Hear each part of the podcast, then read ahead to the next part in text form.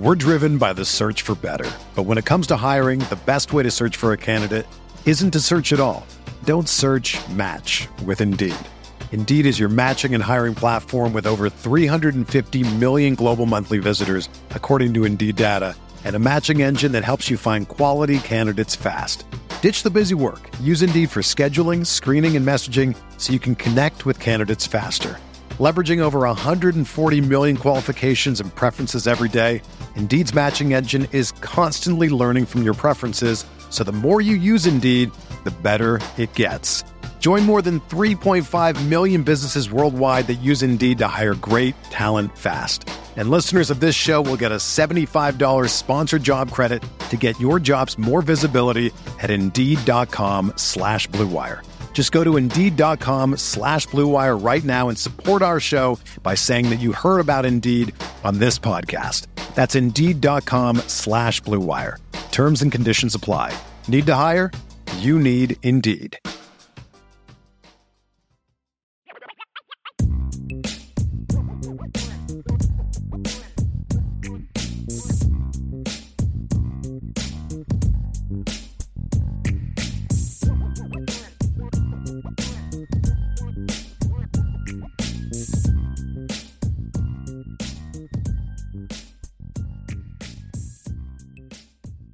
Notre Dame fans, Irish Breakdown family, we are back. It is Thursday. My man Vince is with me. And Vince, before we get started on the show today, yeah, I got some exciting news I want to share with people. So, obviously, we launched our message board in July. And Vince and I talked, and my goal, my goal was to have a thousand people sign up by the start of the season. And then my goal was to add a thousand people each year. So my goal was to be at 2,000 subscribers by the time we got to the beginning of the 2023 season.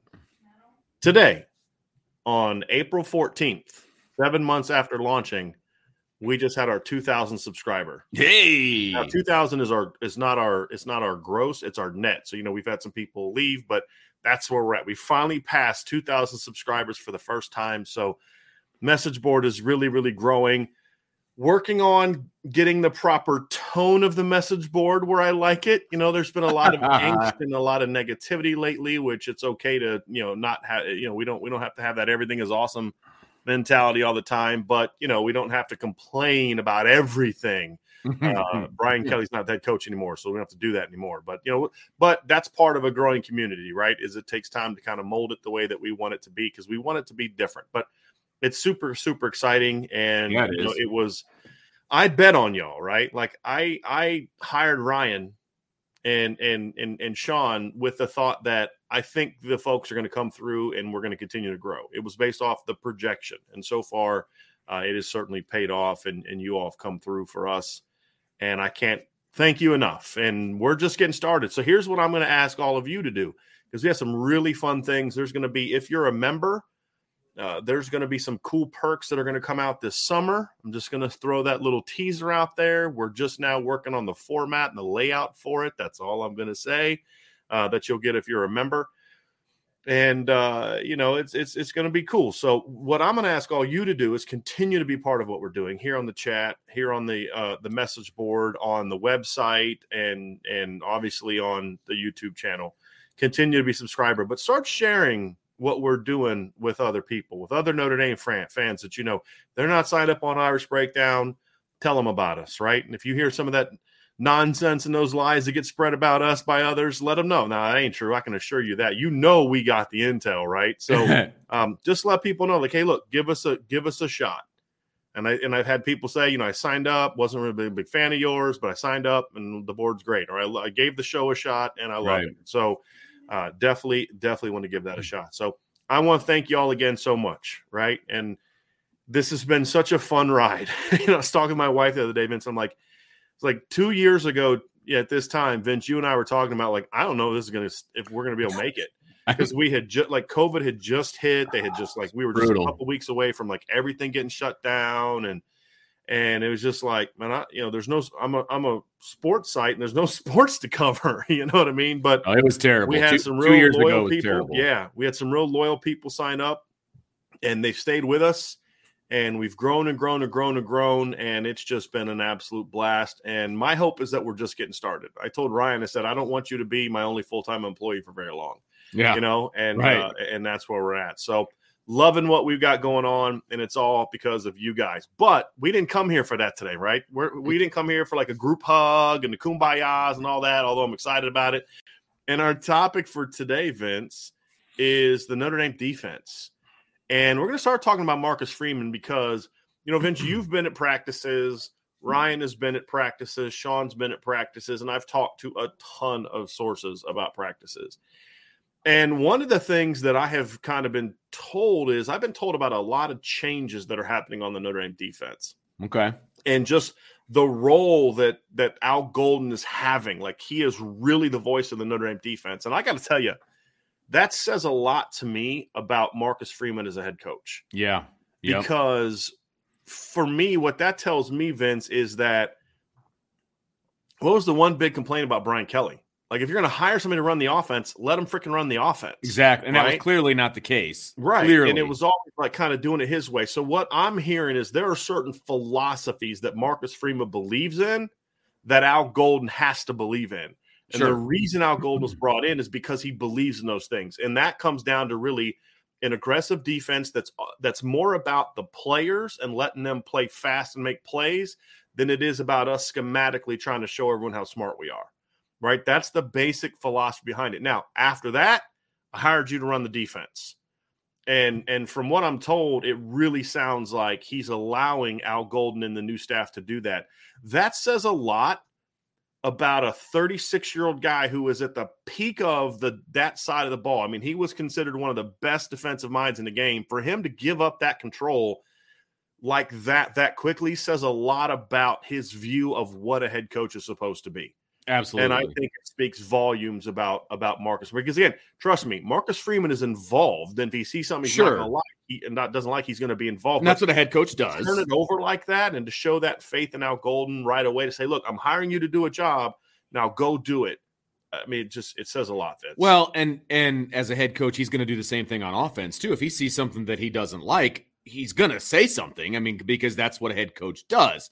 Now, he hired obviously, you know, Tommy Rees to run the offense, and he's hired Al Golden to run the defense. And just to kind of expound on what you just said, being able to take a step back from the defense as the defense, I mean, he was the defensive coordinator. Those were his guys. Being able to take a step back from that and say and and allow Al Golden to be the defensive coordinator, right?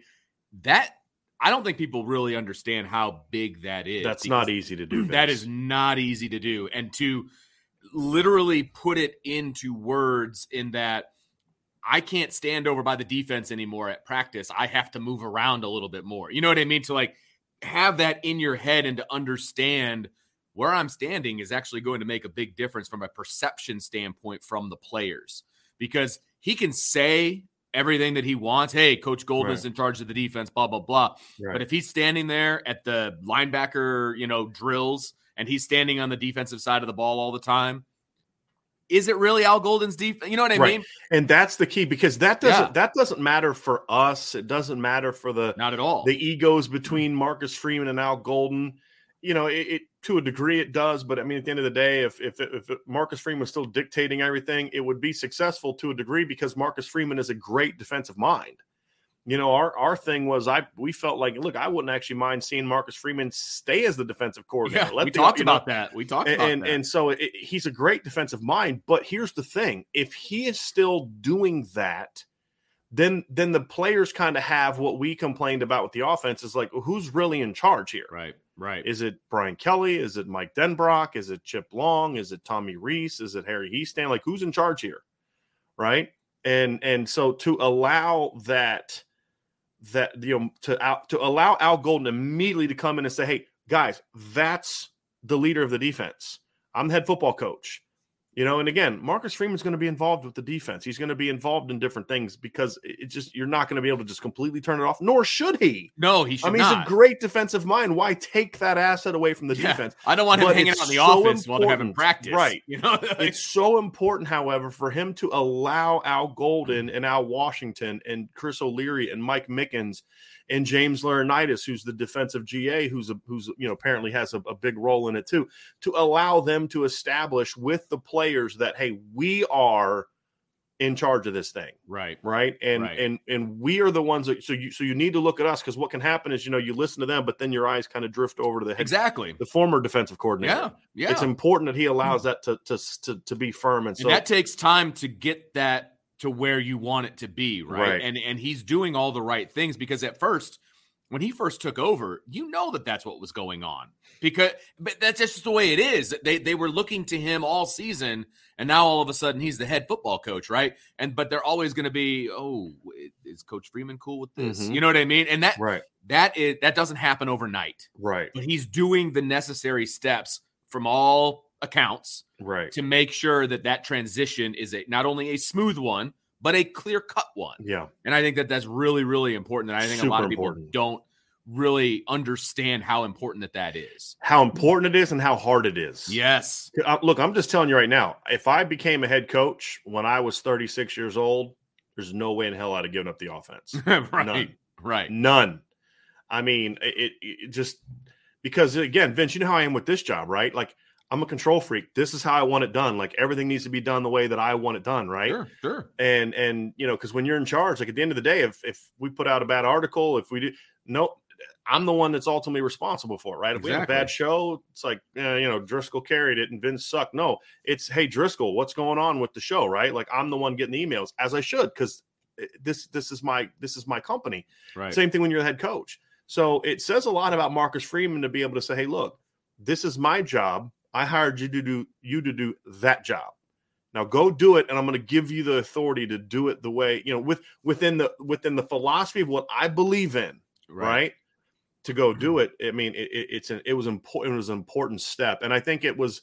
It's going to allow Al Golden to then take more have be more willing to say hey look i don't have to like you said vince you made a good point like looking over your you you said it about the players i believe is you made about the players but you also can kind of get that way as a defensive coordinator like gee i wonder if if coach freeman's going to be okay with this. Sure. And you know now it's just like look man this is your defense go do it. And so yeah you got to talk about what that looks like i sure think that's the next piece to this vince is what does it look like I, and I just want to add one more piece to that. Yeah. I think another another really important aspect of this is that Al Golden has been a head coach. right And so he understands where Marcus Freeman is coming from, but he's also been a coordinator, right? So he understands both sides of it. And I think that that can be important. I, I, I think that if he was just a coordinator in his whole career, could it still work? Absolutely. But at least he's coming from a place where he has been the guy in charge, where he's needed to lean on coordinators, et cetera. So he Right. understands what Marcus Freeman is looking for. Yeah, for. that's a good point, and it's also so when Marcus Freeman does come to him with something like, "Hey, I, I you know, I need this to be different, or I need this to be better," he understands like, "Hey, that's Right. what the head coach has to do, right?"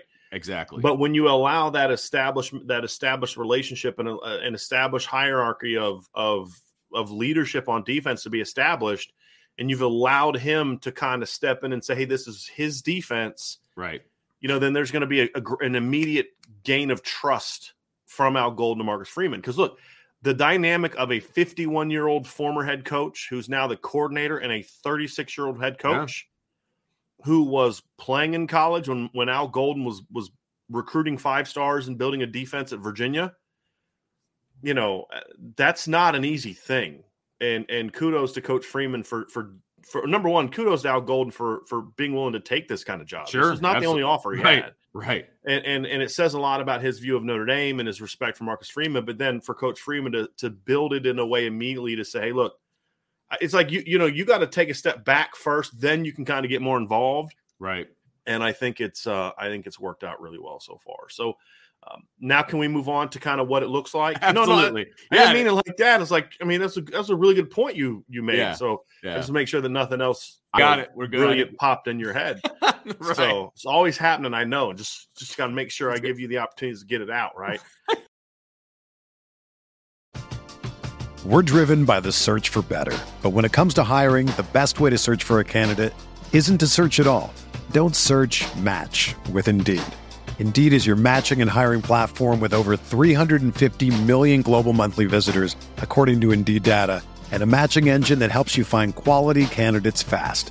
Ditch the busy work. Use Indeed for scheduling, screening, and messaging so you can connect with candidates faster. Leveraging over 140 million qualifications and preferences every day, Indeed's matching engine is constantly learning from your preferences so the more you use Indeed, the better it gets. Join more than 3.5 million businesses worldwide that use Indeed to hire great talent fast. And listeners of this show will get a $75 sponsored job credit to get your jobs more visibility at Indeed.com slash BlueWire. Just go to Indeed.com slash BlueWire right now and support our show by saying that you heard about Indeed on this podcast. That's Indeed.com slash BlueWire. Terms and conditions apply. Need to hire? You need Indeed. My wife likes to think of herself as a coffee expert. So when we decided to give trade coffees a try, she was excited to see what they had to offer. And we were not disappointed. After filling out a short quiz that matches you with just the right coffee, we received the Holmes blend from Sparrows Coffee in Grand Rapids, Michigan. The Nostalgia Series blend that she received from Sparrows Coffee made an immediate impression as soon as she opened the box. And once she brewed the Holmes blend the next morning, she was able to enjoy a rich, smooth cup of coffee with a very robust flavor. My wife is quite picky about her coffees, but you can be sure that she'll once again be buying from Sparrows Coffee, and we'll be going back to Trade Coffee for another shot at getting a tasty blend from a regional company. You have to give Trades Coffee a try. Trades Coffee team actually tastes thousands of coffees to keep 450 different kinds live and ready to ship every day. There's no one perfect coffee, but there is a perfect coffee for you, and Trade's human powered algorithm will find it. Trade is so confident they'll match you right the first time that if they don't, they'll take your feedback and an actual coffee expert will work with you to send a brand new bag for free. What we learned is that Trade Coffee send you freshly roasted beans from 60 of the country's best craft roasters. Small businesses who pay farmers fair prices to substantially source the greatest beans from around the world. Trades Coffee's experts personally taste over 450 roasts, so they know exactly what to recommend for you. Just answer a couple of questions, and you get your own personalized variety of coffees delivered fresh to you as soon as you like. No gimmicks. Trade delivers a fresh bag of roasted coffee as whole beans or ground for however you brew it at home. And they guarantee you'll love your first order or they'll replace it for free. Trade has delivered over 5 million bags of fresh coffee. And right now, Trade is offering new subscribers a total of $30 off your first order plus shipping when you go to drinktrade.com forward slash Irish. That's more than 40 cups of coffee for free. Get started by taking their quiz at drinktrade.com forward slash Irish and let trade find you a coffee you'll love. That's drinktrade.com forward slash Irish for $30 off.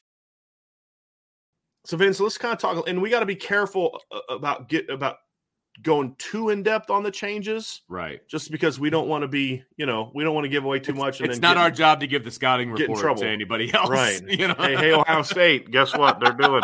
um, but I think there there are certainly some noticeable things, and and the one thing we will point out because this has kind of been obvious from from film that's been made available is Vince a ton more four down yes. in this defense. Yeah, that's a really good point. Than we've seen. Even even when Isaiah Foskey's not playing, we've seen a ton of four down from this defense. I honestly don't remember seeing three down, to be honest with you. Um now I wasn't Been a couple complete... times in some nickel and some right seven on seven type. I wasn't completely focused on the defense either, but I remember seeing a heck of a lot of four down mm-hmm. stuff. Um, way way more than we've had in the recent history. Um, and it was kind of trending towards a three down situation when Marcus Freeman was the head was the yeah. defensive coordinator, right? So um, you've kind of got personnel now that can do both, which is right. which is a really good place to be, by the way. But uh, but you're right. I have we have seen much more four down. I agree.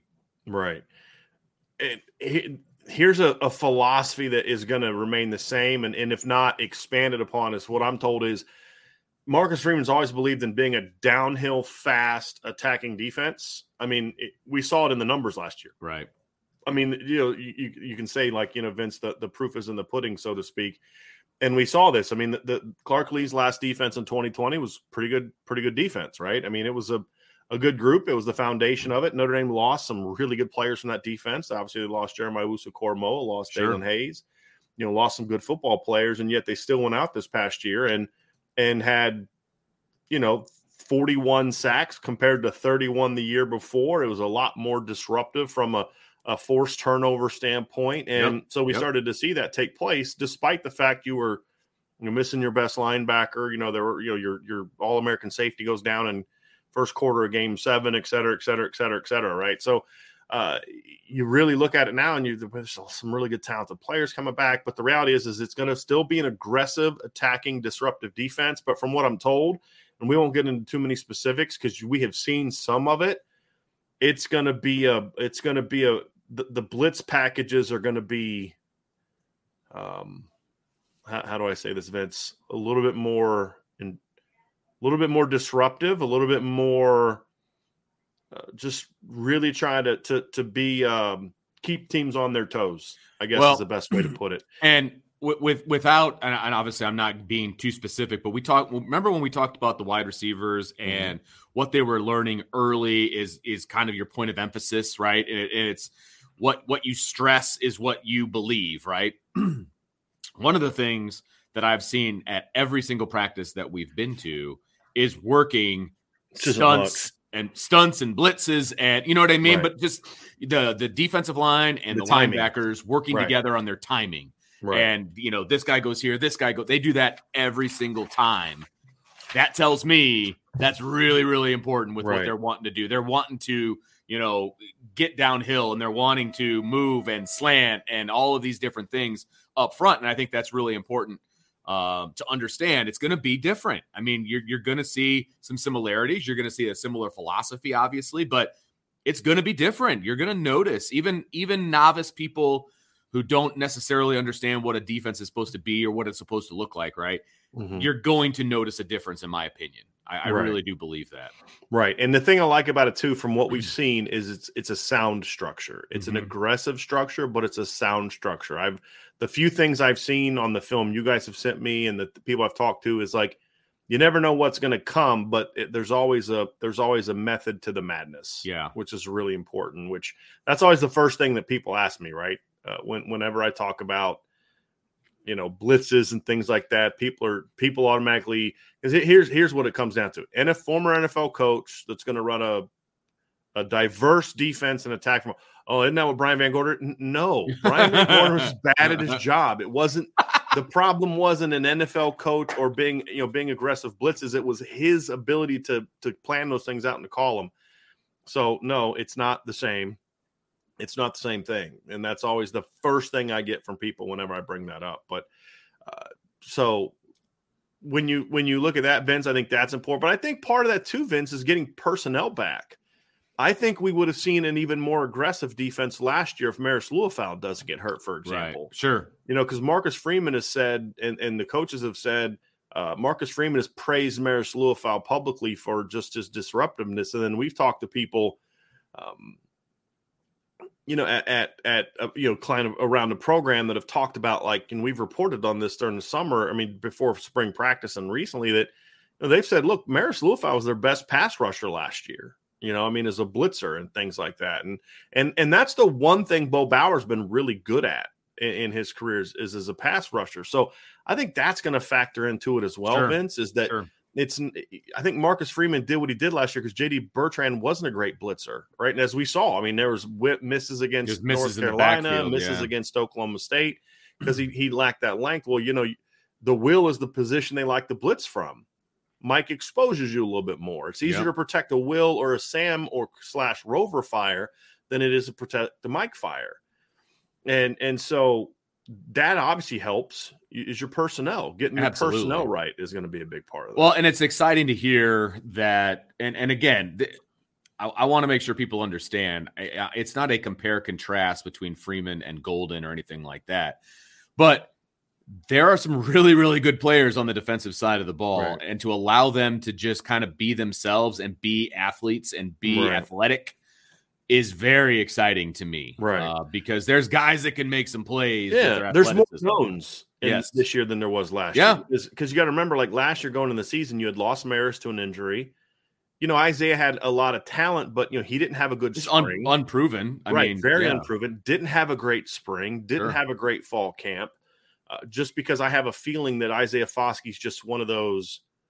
And Vince, you've had him. I've had him. Everybody has him. Where it's not a lack of effort in practice. It's just just I can't ramp it up like right. you know, in practice the way that I do in games. He's just a gamer. You know, we, we've talked about that, and so I think you now say, "Hey, look, I look when the lights are bright. I know Isaiah is going to bring it." That's the thing we've talked about. Isaiah Foskey, he had his biggest, some of his biggest plays, best plays were in biggest moments. You know, the Right. strip sack against Cincinnati that got him back in the game, the big plays against Oklahoma State, key sack against Florida State. I mean, he was he was big in big moments, Yep, right? Absolutely. He's got some Khalid Kareem to him in that regard. yes, absolutely. Uh, so good- when when when I you know so you know what he can do, right? Jayson Ademilola raised his level of play last year, so you know you kind of know what he's going to do.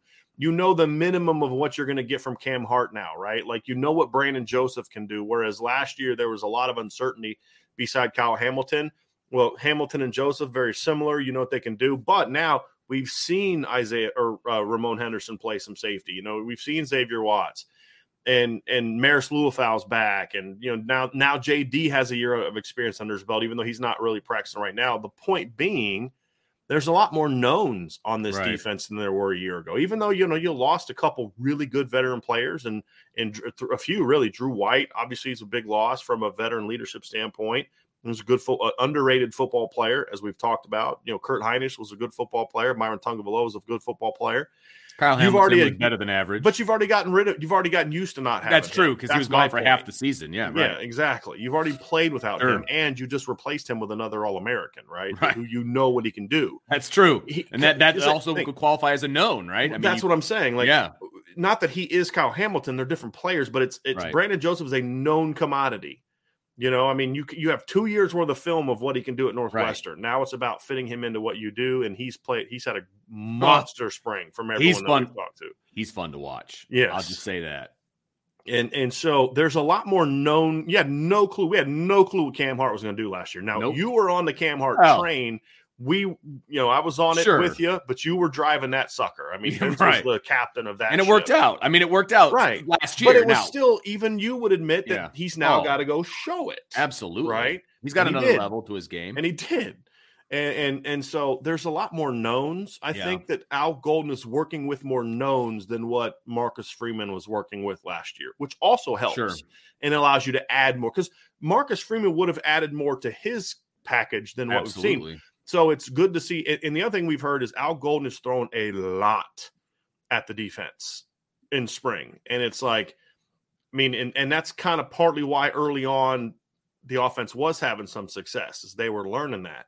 But as they've kind of started to figure out, you're hearing more and more about how even when the offense maybe starts well, the defense recovers and then starts making their plays, which is what you want to hear about practice. You don't want to hear that one side dominated the other week after, you know, No. practice after practice. You want it to be, hey, Right. defense was really good this week, and then Right. the offense was really good this day. Right. If you hear it's the same group over and over and over, you're like, That's a problem. That's a problem. because that so was we're hearing year. that back and forth, and just from Yeah. day to day, but also like we had a an interview that uh, that that Sean did with Jacob Oden, and he talked about how the practice he was at, I think it was a Saturday practice, and he was like, you know, the offense was really taking it to him early, but then the defense rebounded and finished strong. Like that's kind of how you want to hear a practice go great. Yeah, that's great. to be honest with you. But so I think, and I think the coverages are going to look a lot different. You know, and we're not going to get too much into the specifics, but you know, we're we're going to see a lot of different coverage structures, and and again with the the theory of or the, the philosophy of hey, we're going to be aggressive, but we're also going to try to do things to to get the offensive, especially the quarterback, sort of unsure of what he's seeing. That's great. And, And- in, and in that's college important. football, in college football, if you can make the quarterback hesitate, in, it, even if it's just for a beat, if you can make him hesitate because he's thinking, you've won. Right. Because this, the, the way college football is these days, it's about quick decision making, getting the ball out, you know, RPO type stuff. If you can make the quarterback hesitate and not really sure of what he's seeing or what he's looking at, that's a win for the defense. And so that that's exciting to me is that that's that's a goal is to make the quarterback hesitate because I, I think that that's that's even more so important nowadays than it was even 10 20 years Right. ago right, Right. because at 20 20 years ago you're going through your sit- you know five step drop you're going through your progressions it's just a it's a bit of a slower mental game Right. but now it's like you got to be you got to be Right. move move move and if you can hesitate at all that's really good for the defense and the more we've heard about how practice has gone on, the more we're hearing about the secondary making more plays. You know, like like so like early in fall and spring practice, I was hearing from people like how good the receivers looked and no one can guard Lorenzo Styles and Braden Lenzy's making a lot of plays. I've had a couple people I've talked to that have been at some of the more recent practices and they're like, man, the receivers get no separation. Hmm. Like that's a good sign. I mean, you know what I mean? Like it's it's the the, the secondary players are starting to step up and, and and play much better. But I think we're going to see a different coverage structure this year a little bit, and and it's just it's gonna again it's all it's there's a hey we're gonna uh, the big key number one we need to allow the defensive players to play fast. Right. Less thinking, more moving. Right. Like moving meaning ball snap, go. Right. Right. Uh, I think that we also see there's. It, it's kind of interesting. I feel like Al Golden, philosophically, from what I hear about how practices go and things like that, he's kind of he's got a lot of things in common with Coach Freeman. He's also got a little bit of Clark Lea to him in that apparently he's like super detail oriented about what where like lining up from a you know line up this way good attack this way tackle this way but go play fast right and and so I, I like that from what I'm hearing as well. Again, this is just what we're hearing. We got to see. We don't get to see it. That, that we haven't really had an opportunity. You know, kind of the things that we're seeing. I've been on the, the phone a lot the last few sure. days, just kind of because uh, you know you start. To, here's how an idea like today comes, Vince. It's you know, I start hearing things and I'm like, oh, we should do a show on that. But you know, I want to I want to see more of it. You know, sure. now we're a weekend, you know, we're a little over a week away from the blue gold game. We've seen, you know, we're, we're, they're 10 deep into practices, 10 plus deep into practices. You kind of feel like you have a good idea. So then it's time to, okay, let me talk to this person and that person and the other person. And then you start saying, okay, yeah, I feel like I haven't, I'm hearing enough consistency from people that I feel like I'm at a place where I can say this is what they're doing. So you know, it, it's good to see. And now it's about, okay, so this spring has been a lot about, okay, learn – you know, they've changed calls, they've changed. I mean, he's allowed Al Golden, from what I understand, to change a lot more than maybe you'd otherwise think from a calls and, and terminology standpoint, which is kind of what Marcus Freeman did last year. You know, yeah. he changed a lot more than we thought he was going to change based on what he said. We're going to keep a lot of things the same, and you know, so so I think that's a good thing. But they're starting to kind of figure it out, from what I'm told and they're letting them loose too. But uh, the other thing too is like there hasn't been any Cam Hart this spring. Right. JD Bertrand hasn't been able to do any live stuff. Foskey's been a little bit limited. I was actually told that Foskey hasn't done a t- ton in scrimmages, but apparently, like one of the recent practices, they let him play more in scrimmages, and it just so happened that that was what I was also told. Eh, for some reason, it was the best practice we've had on defense all year. I'm like, hmm, hmm.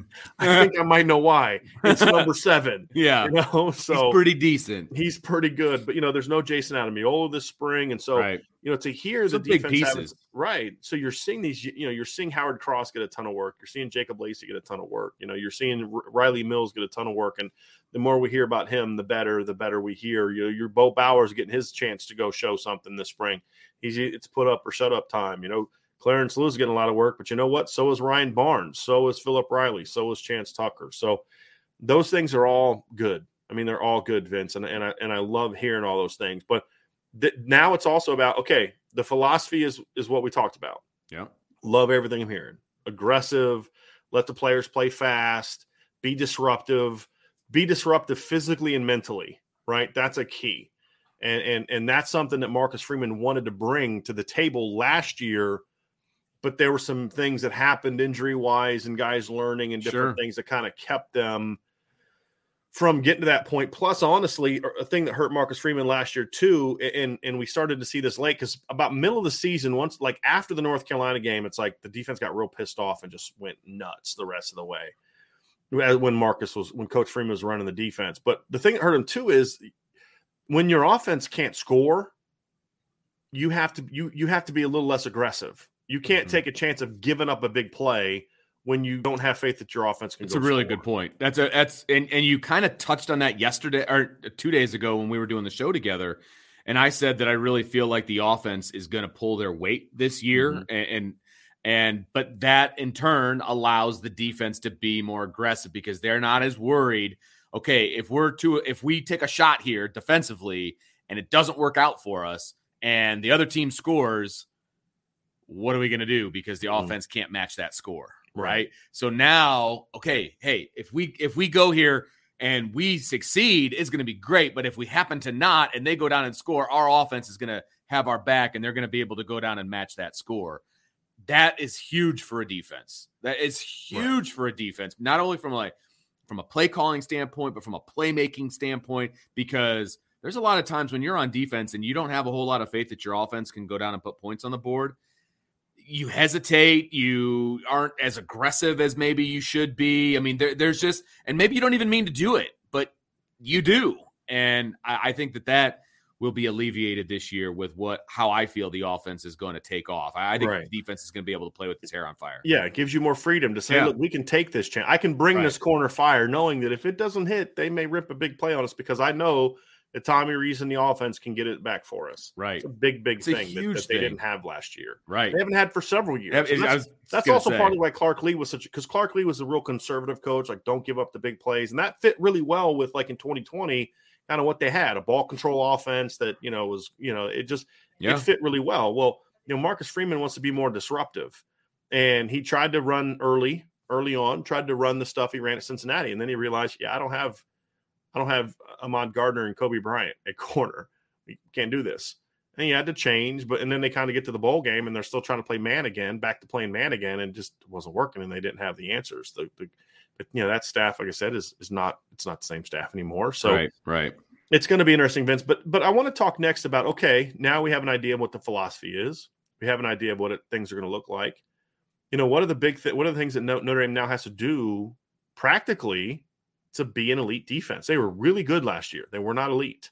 Agreed. too many bad games. Agreed. The defense last year. And yep. same thing with, you know, when you look at like 2019, uh, there were just too many bad games. You know, Michigan obviously being one of them.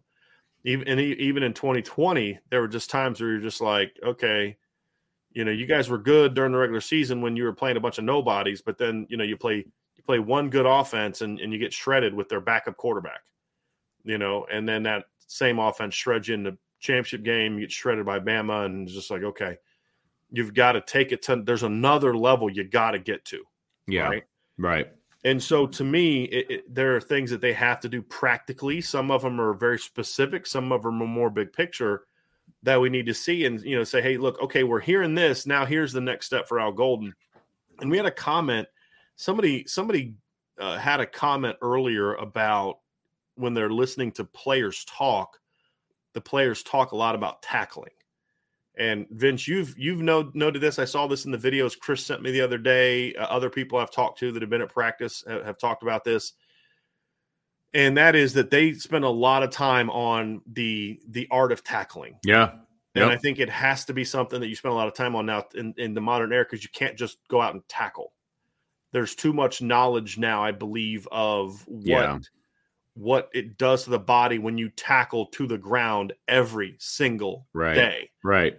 And and so you, you can't do that anymore. And that's one of those things i'm actually okay with. At first i was against that because me too like, you know that's i grew up and i don't believe it's not that, how but, we did it. but you know you, you hear some coaches like hey look no no no no. That's actually a good thing. Here's why. Not only is it better for the young people but if you're not tackling it allows you to do more things that actually teach you how to tackle right? And the proper technique and things like that. So you know we've heard a lot about that because look the reality is is and this isn't this isn't true of just last year this has been a problem for about three years now really since 2018, 19, 20, and 21, especially.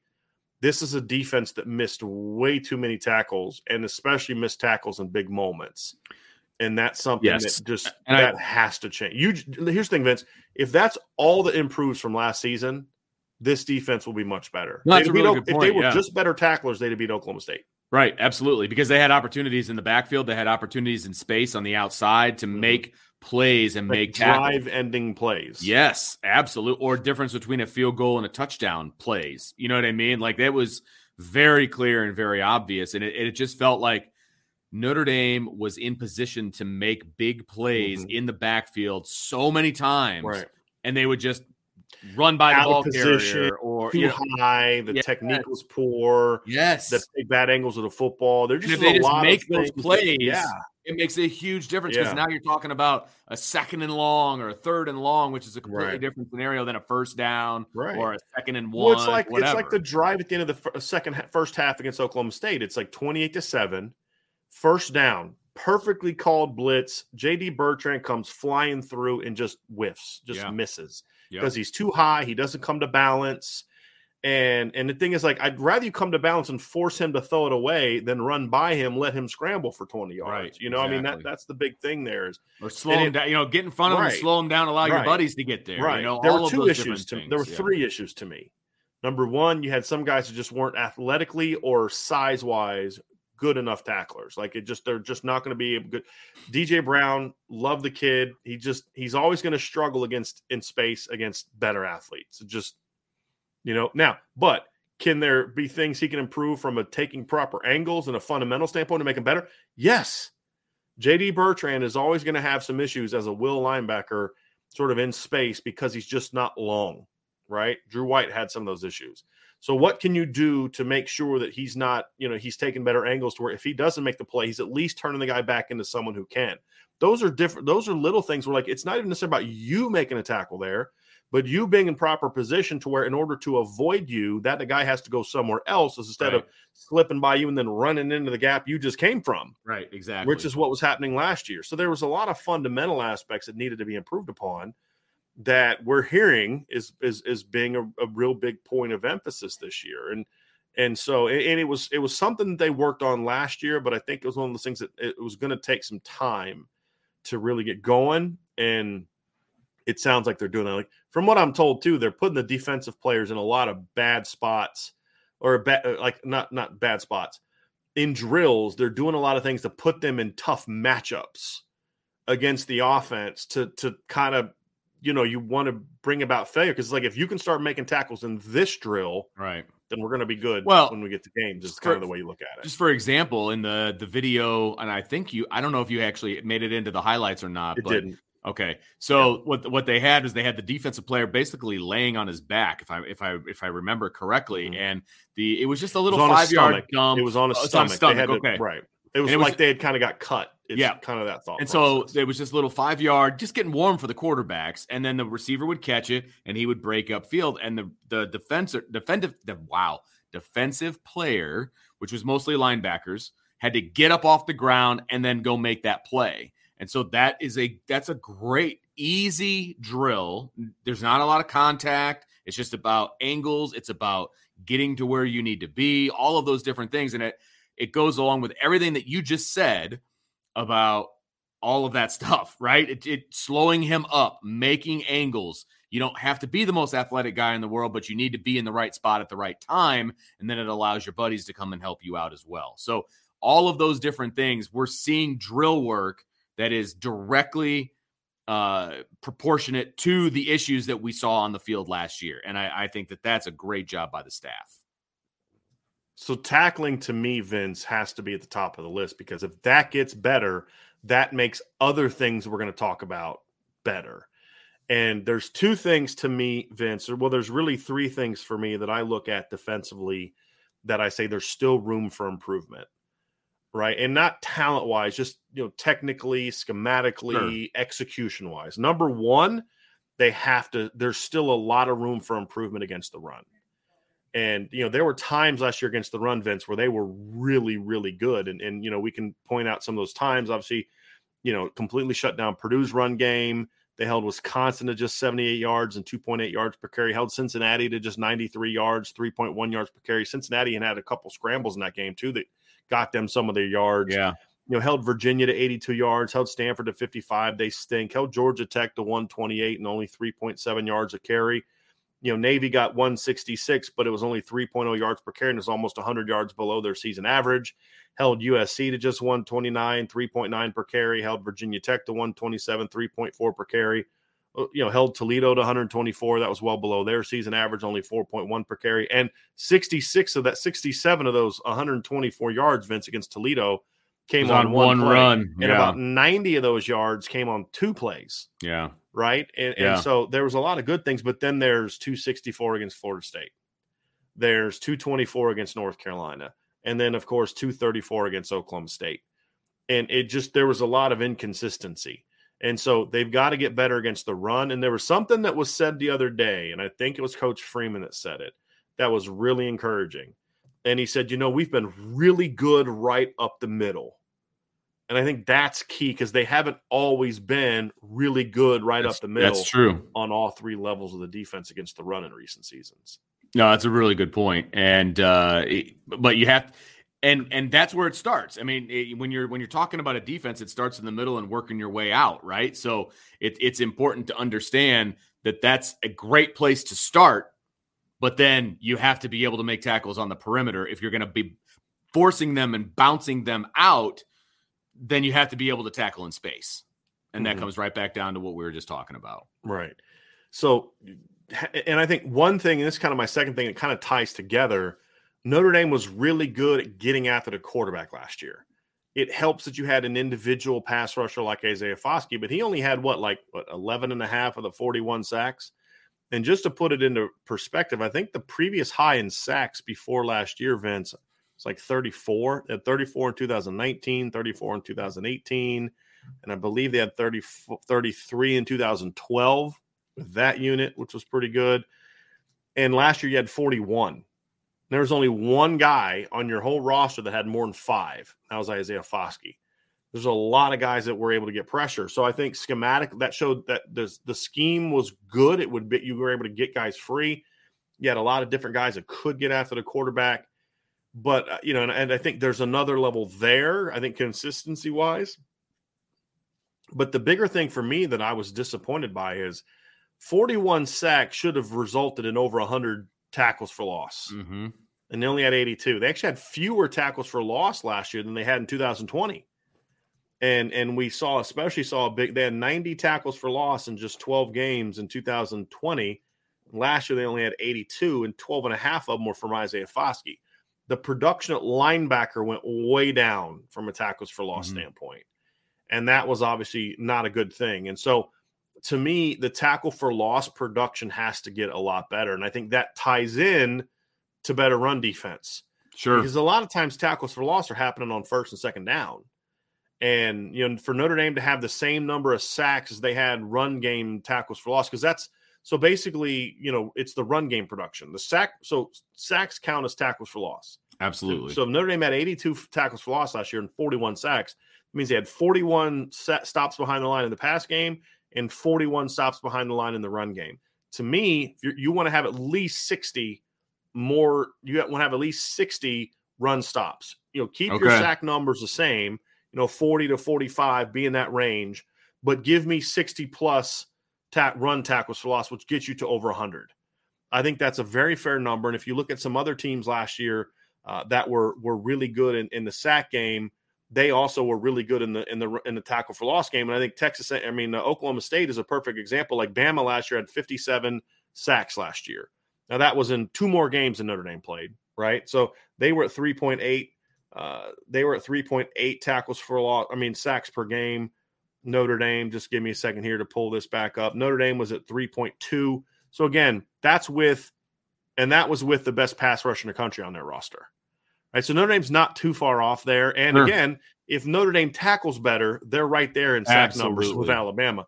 But here's the difference Alabama last year had 121 tackles for loss. Right. And so, you know, and again, now again, that that's more games, but so that's, you know, that's 64 run stops, 57 pass stops.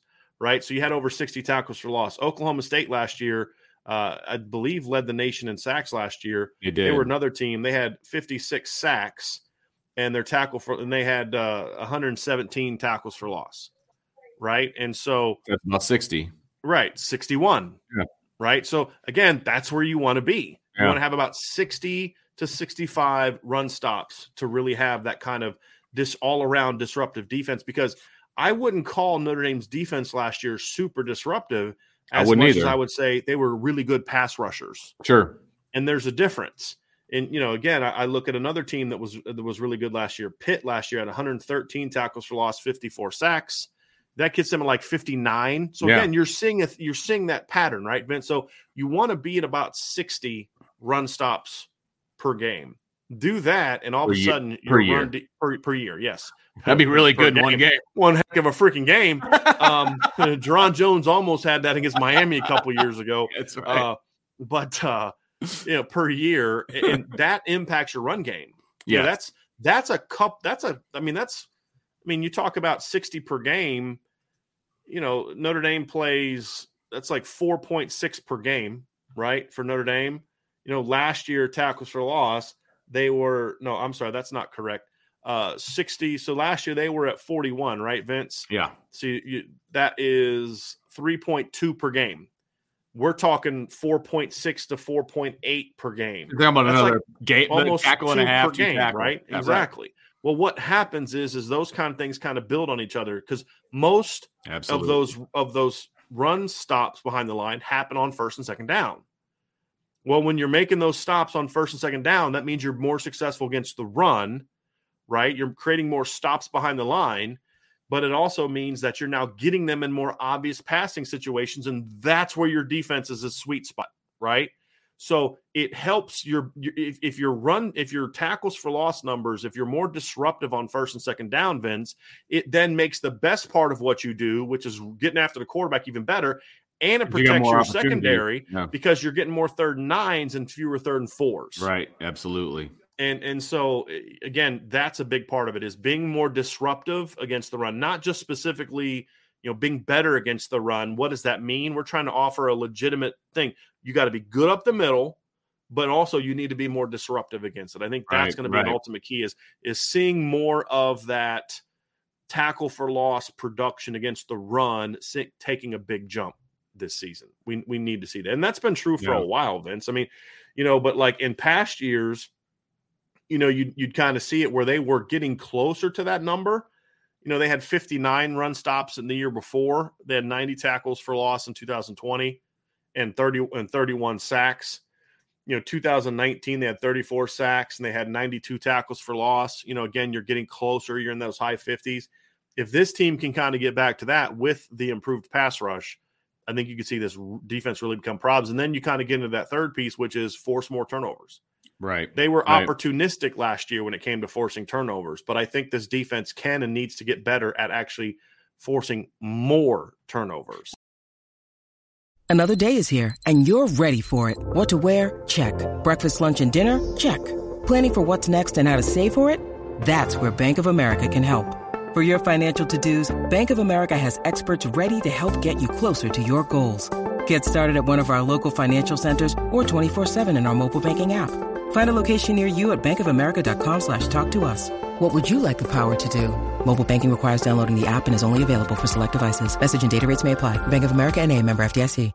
This episode is brought to you by Shopify. Whether you're selling a little or a lot, Shopify helps you do your thing, however you cha-ching. From the launch your online shop stage, all the way to the we just hit a million orders stage. No matter what stage you're in, Shopify's there to help you grow. Sign up for a $1 per month trial period at shopify.com slash special offer, all lowercase. That's shopify.com slash special offer. Well, and again, I think that the offense taking off the way that I think that they're going to take off, and I, I'll say we, I think you think they're going to be really good too, is that you're going to be able to take more opportunities and more chances to get those turnovers, right? You're going to have more chances to go after the ball. You're going to have more opportunities to kind of extend yourself a little bit, and those create turnovers, right? Um, so I, I think the turnover number is going to go up just because the Notre Dame offense is going to be better, and then and that allows the defense to take more chances. So I think that's Right. all. I think that it's all part and parcel. It's amazing how all the pieces kind of fit together. Because if you just look at the numbers last year, Notre Dame was pretty good in forcing turnovers, Vince. I mean, they ranked 11th, I think, in the Right. country last year, 25 forced turno- turnovers. Right. But there's another level to there to where what I thought they were good at last year was getting some clutch turnovers. sure. Like drive killing turnovers. What I'd like to see is more total disruptive because they were consistent. Here's what they did last year in turnovers forced 3 1 2 5 1 2 2 1 0 2 2 2 2. Right. And and they forced a lot of fumbles, 10 fumbles, but only 15 picks.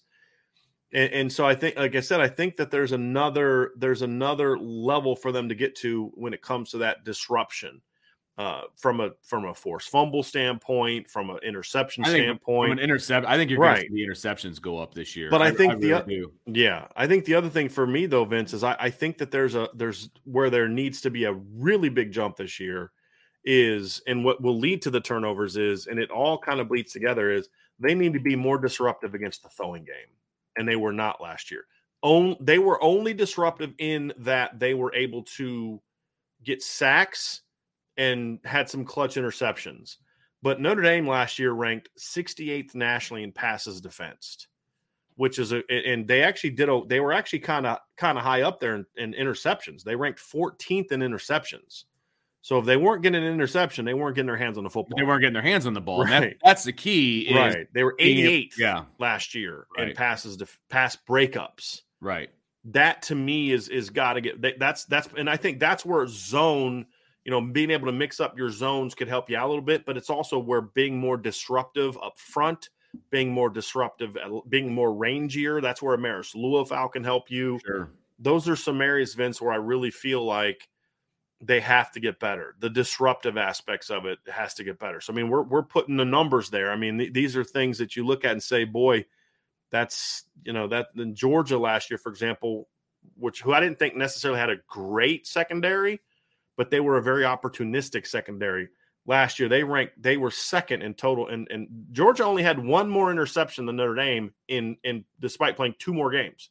They had 16 picks. Notre Dame had 15, but they had 62 pass breakups to Notre Dame's 38. Right, big difference. The huge difference. Yeah. And and it wasn't just the defensive backs. It was I mean the front, you know, getting their hands up, exactly. things like that. Yep. Are all parts of it. And there was a I mean we were we were watching them do a drill where they were working on getting your hands up when you see the quarterback trying to get rid of the ball. Yep. That's early in fall camp. And it was the first day or second day. Like yeah, it was the first or second yeah. time we were there. It's the first well, it was the first practice. The first practice with no pads even Yeah. on. They were working Yeah. on batting balls down. Like Yeah. I have never seen Notre Dame work that drill before. And, Yeah. and again, I'm not at every practice. Uh, Mike Elko did a lot of that stuff. Okay. Not that specific drill, but Mike Elko did a lot of that stuff because he he was a big believer in, you know, if you're gonna go out there and, and, and do that, you know, you need to really make sure that you're practicing it.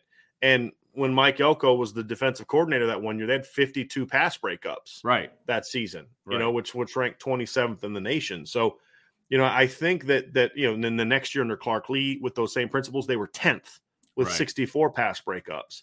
You know, so and that was obviously with with Julian Love playing cornerback, which certainly sure. helps. You know, but then the next year, you know, the further you get away from Mike Elko, you're you're 65th the next year with only 43 pass breakups. Uh, and, and you know, you just you you kind of, you see a jump back in 2020 where they did a pretty good job in 2020, and then you're kind of back down. It needs to get back up to being more disruptive and and being better in that regards. What helped 2020 was they honestly just played a lot of bad teams. yes, they did. I just look, people got to understand like 2020, the defense was not as good as people think it was. They just played some really crap teams.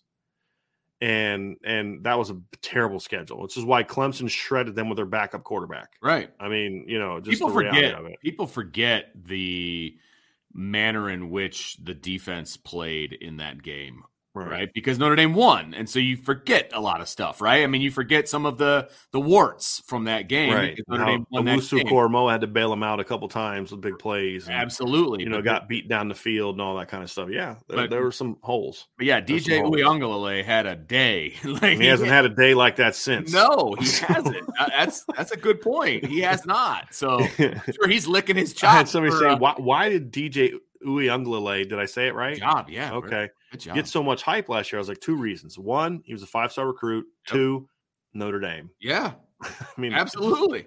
Because he, It- you cannot blame that loss on him. No. Uh, you cannot blame that No. on him. No We question. put that on the offensive line. And the fact that Jeremiah Wusu is just a monster. I mean, Right. that's just that's just what it is. I mean, Jeremiah just I mean, played like a he played like a star. I mean, you, you we always said this in big games, your stars got to be Play like stars. stars, exactly. And Jeremiah did that against Clemson. I mean, he led to 10 points. yes, I mean, he he generated Wait, 10 points. scored a He- touchdown. scored a touchdown, and then a, a series later, he gets beat on third down by Amari Rodgers, and he strips him from behind. right. Nick McCloud recovers it. The offense lost three yards on the ensuing drive, and they still kicked the field. I forgot about that. you have a minus drive, and you still get points, right? I mean, Oh, I thank you, defense. that. Appreciate Yeah, you. right. you? Exactly. Because it was a 13-13 game till he did that. Yeah. and, and so you know but but that's the other thing too is i i do think that that's my neck my final piece it's actually and i didn't even mean to segue into that my final piece for me on defense is they need stars to emerge on the second and third level Yes. and, and they they had it last year at times but i'm gonna be honest with you vince and this isn't gonna be a popular thing kyle hamilton played like a star at times last year I'd say the two worst games he ever had were also both last year. He was terrible against Toledo. He was terrible against Cincinnati. Cincinnati, the two, yeah. You know, and and and there was other times where like, yeah, he's not playing. And he he would make the highlight plays, but just the consistency wasn't there, especially in the pass game. And, and so even even then, like he played like a star, but it wasn't consistent. But you had no star player in the second level. None. Right. You had some good, solid players, but you didn't have a star there. They need more. They need Jayson Ademilola to play like a star. He flashes that. Right. They need that consistently. And they, they need Marist to step up and be They a do. star. They, they then- need Cam Hart to step up and be They need star. two guys on defense. They need Cam Hart and and Brandon Joseph. And and Ryan Roberts has kind of been riding the Brandon Joseph train like you've been riding the Cam Hart train. Like Ryan's down there nodding like, yeah. Uh, and, and that is is that he needs to be that guy. He needs to be, and this is my only thing is what are what is Notre Dame getting? The stud we saw in 2020 or the dude we saw last year was just a solid player Sure. right? But made a lot of mistakes. Well, so far in fall camp, spring camp, we've w- from everything we've heard from. I mean, I'm talking offensive players, defensive players, just observers that I know that are out of practice, you Yeah. know, things like Yeah. that. And it's the same thing. The- There's certain things like every person I talk to, boy, Jadarian Price is going to be a dude. Uh, that number 16 on defense. Most people don't even know who he is. Yeah. I don't know who that is, but that number 16 on But defense makes a ton of plays. And, and I'm like, yeah, it's Brandon Joseph. I'm like, okay, yeah, he's really good. You know, you hear that from a lot of people, but yeah. you need stars on every level to me to have an elite defense. And and we know that they're going to have at least one up front. I would not throw Cam Hart in the star category yet. He showed the potential to be that guy. Right. And at times he was. I'm saying he needs to be. Right. Like that's Like, what he in needs to take 2018. Julian Love was a stud every single week. He got beat that first game against Michigan. They beat him on that post route. Remember that for that big play? And after that, I think it really pissed him off. And he's like, I'm not giving up another play all year. And he pretty much didn't. Right. And and so you need that. I mean, in, in that year, the other thing about 2018 too, Vince, because to me, that was the best defense Notre Dame's had in, under under the previous regime.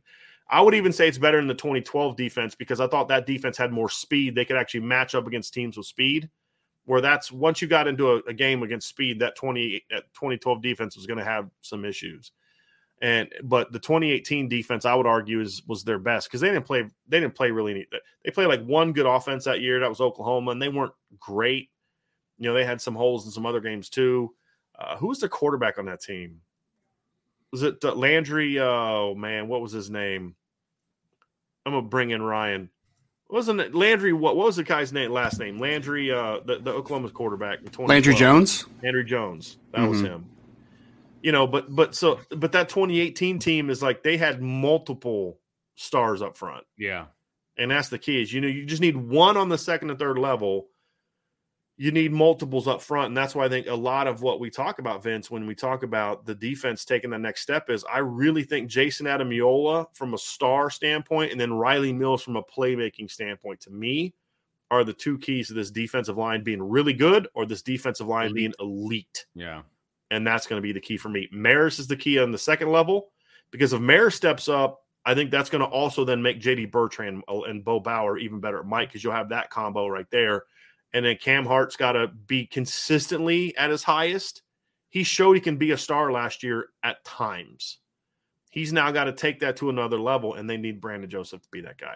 So I think Vince, for me, that's the final piece to Yeah. to when I look at what this defense needs to really take that next step. What say you? No, I, I think that's a really good point. I mean, it Notre Dame doesn't have those stars at the second and the third level at the moment. I think that they have one in Isaiah Foskey on the front on the front line, and you're right. I think I think Jayson's right there. I think he's right on the edge of being that guy, but he needs to take he needs look. If he was that guy last year, he probably wouldn't be here right now, right? And I think he knows that he Yeah. needs to take it to that next level. I think that's legit. Um, but I think he can, and I think he will, right? Mhm. uh, but he's right there on that line to me, Yeah. right? And so if he can take his game to that next level, I think Marist is poised to be that guy, um, you know, at linebacker. And like you said, two guys in the secondary, I think those guys can take their game to where it needs to be as well. So um, if they can do that, I mean, if you have legitimate two, three, five stars on defense, yeah, you got a pretty good shot of your. I mean, if you have more than two, you're going to be spe- you're going to be really good. Yeah. That- that's the key for me. absolutely, And, and if it, if those two are at multiple positions, then you're going to have Right. a chance. And absolutely. and and Vince, the final thing for me, and I'm gonna I'm gonna say this and then immediately hand it off to you because I want you to run with it because it's building on what you said the other day.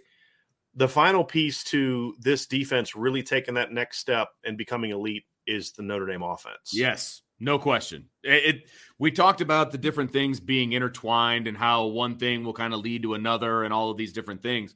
I, I said on on Tuesday's show, or was it Tuesday's show? Yeah, it's Tues- Tuesday. I know they all kind of bleed together.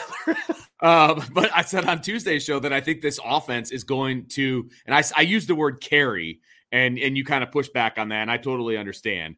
But I think this offense is now going to be a part of the team that is not going to be dependent on the Right. defense, right? And I, which I is going to free the key. defense in It's going to free the defense. They, they're again, and I said it earlier in this show. You're going to be able to take more chances defensively because you're not going to be worried about okay, if I'm on defense and we take this chance and they score, yeah, our offense isn't going to be able to go match that score.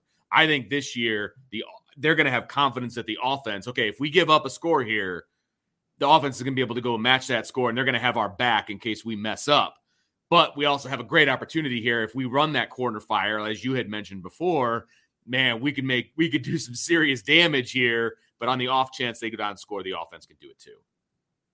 Yep, uh, that's what we see. So that's that's our breakdown of the Notre Dame defense. Obviously, uh, it's been the strength of the team, but the, the point is, is there's another level they can and need to get to if we're if we're going to hold them to the standard we're talking about, which is are you able to play at a level that helps you win a championship?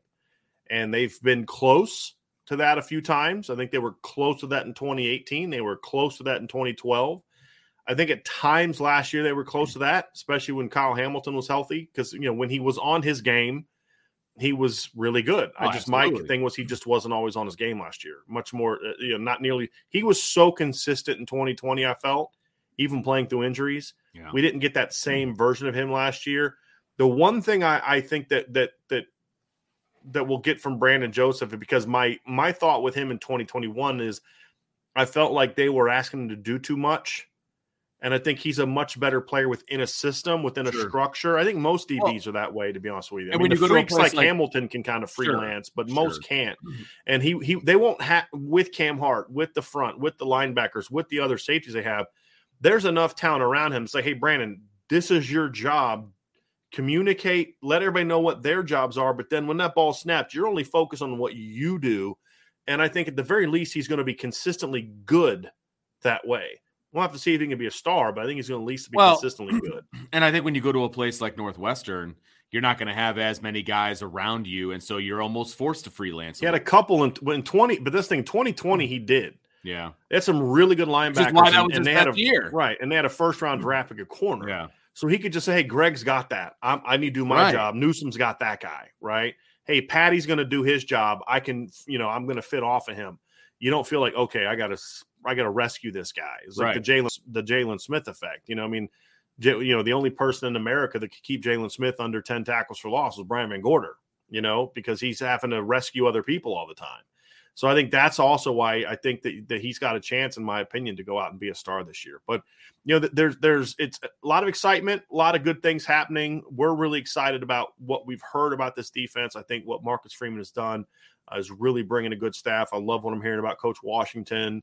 You know, I, I- there's a lot of confidence that Coach Coach Mickens is going to get this second the, the corners turned around. And I look, and he's young and he still has a lot to prove. yeah. But I was really impressed by the job that Chris O'Leary did patching that secondary, the safety group together last year after Kyle Hamilton. Because when you lose an All American like that, that can totally destroy a position group. and you're replacing him with a dude that was playing corner and another dude that was playing wide receiver when the Right. season started. yeah, absolutely. I mean, so uh, you know, I, we got to see what kind of recruiter he is. But his his first impression, I mean, you, know, what do they say? Like, you know, your first impression, uh, you know, it's going to last a while. First impression from a coaching standpoint was, I, I thought the guy did a great job. I, I love. they started off coach. rough, you know, guys out of position, bad tackling, but to watch them fundamentally improve as the season went on, that's a sign of good coaching because Yeah, it wasn't a good start, Vince. Like the Florida State game and the Toledo game was like, yeah, these safeties suck. I mean, you got like DJ taking bad angles, Kyle taking bad angles, KJ Wallace going under a guy. It's like, you know, it's kind of like going under a pick in basketball. You just just don't do that. You Right. definitely don't do it in football. And that allows the guy to beat him on a wheel route for 60 seconds. You're like, these guys are terrible. But then you start seeing them make more plays. It started against Purdue. You know, DJ had a couple big plays against Purdue. You know, they, they were better in coverage and they just kind of got better week after week after week after week. They just kind of got better. That's those when you say how do you know a team is coached well? That's a good example right there. When you Yep. when you can noticeably see them improving their fundamentals and their execution as the season goes on, that's a sign that that group is getting coached well. Yep. And that was a good sign. So I think coaching wise, there's a lot. I have a lot of confidence now. It's like okay, let's go see it.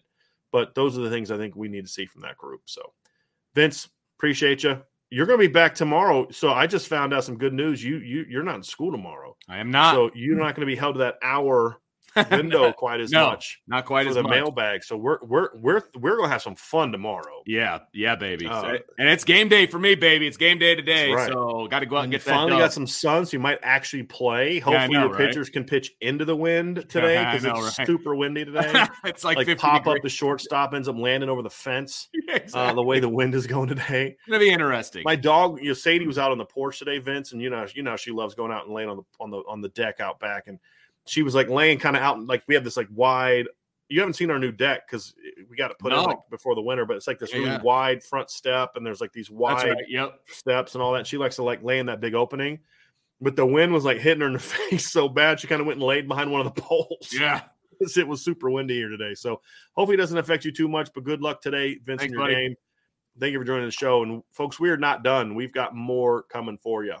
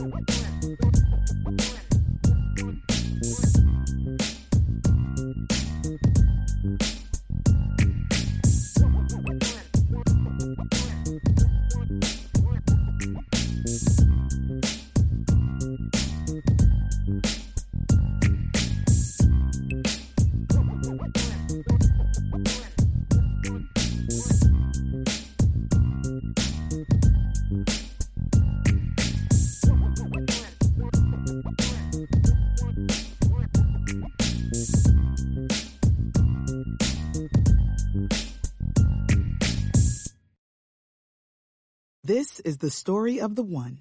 As head of maintenance at a concert hall, he knows the show must always go on. That's why he works behind the scenes, ensuring every light is working, the HVAC is humming, and his facility shines. With Grainger's supplies and solutions for every challenge he faces, plus 24 7 customer support, his venue never misses a beat. Call quickgranger.com or just stop by. Granger, for the ones who get it done.